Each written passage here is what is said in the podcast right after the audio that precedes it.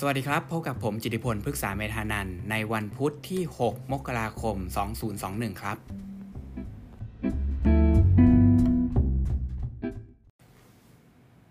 ยในช่วงคืนที่ผ่านมาตลาดการเงินก็ค่อนข้างพันผวนนะครับดัชนีสต็อก 600 ของยุโรปเนี่ยปรับตัวลงประมาณ 0.2%หลังจากที่เยอรมันเพิ่มระยะเวลาในการล็อกดาวน์ออกไปอีก 3 สัปดาห์ แต่ว่าในฝั่งของอังกฤษเนี่ยกลับปรับตัวบวกขึ้นได้นะครับแม้ว่านักลงทุนจะมีความกังวลบ้างว่า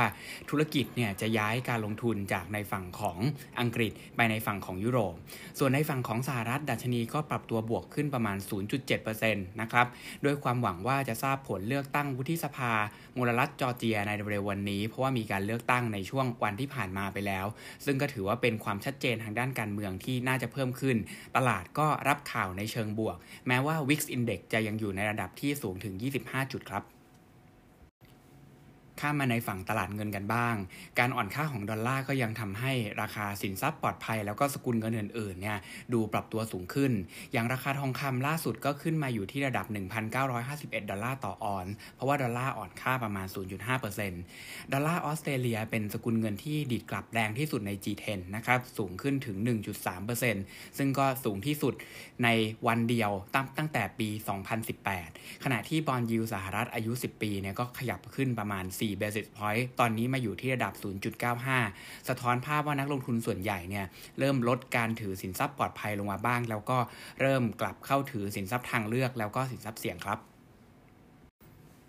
ฝั่งเงินบาทก็ถือว่ามีความเคลื่อนไหวในเชิงของนโยบายบ้างนะครับ เมื่อธนาคารแห่งประเทศไทยประกาศผ่อนคลายการทำธุรกรรมทางการเงิน ภายใต้โครงการ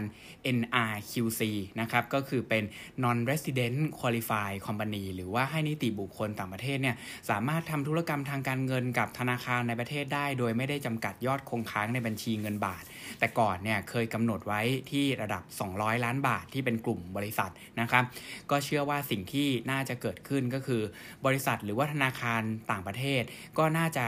ย้ายการทำธุรกรรมจากในฝั่งของเงินบาทที่เป็น offshore เนี่ยเข้ามาเป็นเงินบาทในฝั่งของ onshore มากขึ้น แต่อย่างไรก็ดีนะครับ เชื่อว่าประเด็นนี้ไม่น่าจะส่งผลกระทบกับทิศทางของค่าเงินบาทในระยะยาว แล้วก็ยังมองว่าเงินบาทก็น่าจะมีโอกาสที่จะแข็งค่าตามทิศทางของดอลลาร์ที่อ่อนค่า แล้วก็การฟื้นตัวของเศรษฐกิจในเอเชียต่อไปครับ